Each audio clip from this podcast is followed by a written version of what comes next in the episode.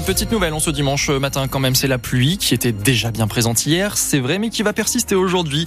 De nombreuses averses qui sont donc à attendre un peu partout dans le département. On relève actuellement 5 degrés en moyenne sur le département, donc météo complète après votre journal Renaud Candelier. Bonjour. Bonjour Julien, bonjour à tous.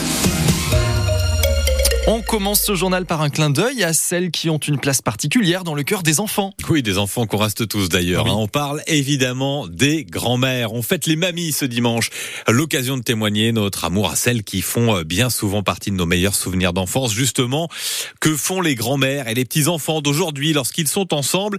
Pauline Boudier est allée enquêter du côté du parc de l'Arbre Sec à Auxerre. L'été surtout, on va se balader en vélo, on fait des petites marches, euh, on va ramasser des murs, euh, on s'occupe. Là on est au parc, on les emmène souvent en promenade dans les bois, on ramasse des pommes de pin, euh, on les emmène aux champignons. Et puis après il y a des jeux de société. On leur laisse un petit peu de temps aussi pour les écrans et on essaye d'être très vigilant, mais bon il faut aussi vivre avec son temps et ça se passe très bien. Souvent elles nous emmènent voir des endroits, on visite, on fait des promenades, on va avoir euh, d'autres personnes de notre famille. Je la vois trois fois par semaine à peu près. Et euh, on sort, on va voir des copines, plein d'activités comme ça. Depuis toute petite, euh, j'étais habituée à sortir avec elle. C'est une mamie active, donc je profite beaucoup. C'est elle qui m'emmène. Hein. Les mamies, on, hop, on va faire les magasins, on va faire un petit resto, juste à me faire conduire. Voilà, une fête des grands-mères dont la création remonte à 1987, qui était euh, au départ une idée euh, commerciale, mais on le constate, elle a trouvé sa place dans le cœur des Français. Du cœur et de l'envie, c'est peut-être ce qui a manqué hier soir. Et on parle de football évidemment, et 15 000 spectateurs déçus hier au stade Abbé Deschamps pour cette AGIA Valenciennes qui opposait le leader de Ligue 2 au nordiste bon dernier du championnat. Résultat, aucun but de part et d'autre et deux nouveaux points de perdus pour l'entraîneur au Serrois, Christophe Pellissier le facteur réussite, il est important dans le football. Et on s'aperçoit que ça frôle les poteaux, deux fois ça en touche un et ça rentre pas. Donc voilà, il n'y a pas que ça, mais ça y contribue aussi. Donc euh, je dirais c'est un ensemble quand on est moins performant, c'est un ensemble. Le ballon arrive peut-être moins bien aux attaquants, euh, ils arrivent moins bien à se trouver entre eux, ils arrivent moins bien à se déplacer. Et puis euh, le dernier geste, comme je disais, on n'a pas eu assez ce soir. Moi j'ai confiance en ce groupe, j'ai confiance à ces joueurs-là. Je sais qu'on va tout donner jusqu'à la fin et qu'il y aura des soirs meilleurs. Je vous le dis, on est la cible on est devant, c'est pas facile parce que peut-être que Valenciennes, s'ils vont chez une autre équipe, ils jouent pas comme ça à l'extérieur. C'est comme ça, il faut l'accepter. Maintenant, euh, si on fait que des nuls, on n'y arrivera pas. Hein. Il faut gagner des matchs. On va avoir des confrontations contre des équipes qui sont juste derrière euh, sur les matchs à venir. Ben voilà, ça va être des gros matchs et des super matchs à jouer, très intéressants. Et on espère en effet des victoires hein, pour les matchs à venir. Résumé, réaction complète après ce 0-0 sur francebleu.fr et notre application ici.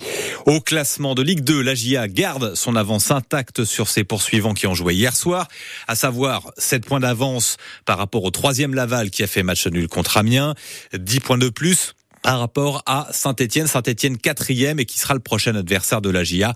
Angers, le dauphin des Iconais, jouera demain soir face à Ajaccio-Angers, qui est pour l'instant à 6 points d'écart avec la GIA. La course au titre de la Sénonaise Orlan Olière s'arrête au demi-finale du 60 mètres. C'était hier au championnat du monde d'athlétisme en salle à Glasgow, en Écosse. La championne de France de la discipline a signé le 13e temps des demi-finales. C'est pas loin de son meilleur temps. Hein. Elle a fait 7 secondes et 18 centièmes, mais ça n'a pas suffi à la qualifier pour la finale. Denis Millet euh, remporte la 44e édition du rallye régional du pays avalonnais. Le pilote Doubien et son copilote Mathieu Douville relèguent les tenants du titre Ludovic Godard et l'iconais Mathieu Boll-Richard à la deuxième place. Le salon de l'agriculture va fermer ses portes après 10 jours d'agitation. On va se souvenir de cette 60e édition marquée par la mobilisation des agriculteurs pour euh, réclamer notamment des prix plus justes, avec notamment des tracteurs dans Paris, des G2 vers le ministre de l'Agriculture. L'année dernière, plus de 615 euh, 000 spectateurs avaient arpenté les allées du salon. Steven Goyer, la fréquentation de ce salon sera-t-elle meilleure que l'édition 2023 alors il y a très peu de chances, à moins d'avoir une fréquentation de tous les records ce dimanche. Les chiffres sont stables pour cette semaine, mais le gros point noir, c'est cette journée inaugurale, ce samedi qualifié de très mauvais par les organisateurs avec la visite sous tension d'Emmanuel Macron, grille forcée, cordon de CRS devant les pavillons, des images qui en ont freiné plus d'un pour venir porte de Versailles. Salon record, en revanche, sur les visites officielles à l'approche des élections européennes, 83 au total, soit une une de plus que l'année dernière. Entre ces visites, les actions des agriculteurs et la foule à gérer, les équipes sont rincées, explique l'organisation du salon. Sans compter la gestion de l'alcool pour les visiteurs, plus calme cette année. Mais la direction a, pour la première fois, fait fermer un stand qui ne respectait pas les règles. Hier, l'arrêté incluant euh, le secteur de production agricole dans la liste des métiers en tension a été publié au journal officiel. Il permet de recourir plus facilement à de la main-d'œuvre non européenne. Des hommages à Claude Nougaro, 20 ans après sa mort, à l'âge de 74 ans. C'était le 4 mars 2004. Plusieurs concerts en souvenir de l'artiste ce dimanche dans Lyon. Je vous en donne quelques-uns. À Brinon à 15h, concert intitulé Plume d'ange. C'est au théâtre Perché au tarif de 15 euros. 15 euros aussi à Charny au de Puiset. Spectacle théâtral et musical dans le cadre des portes ouvertes de la compagnie Élément 139.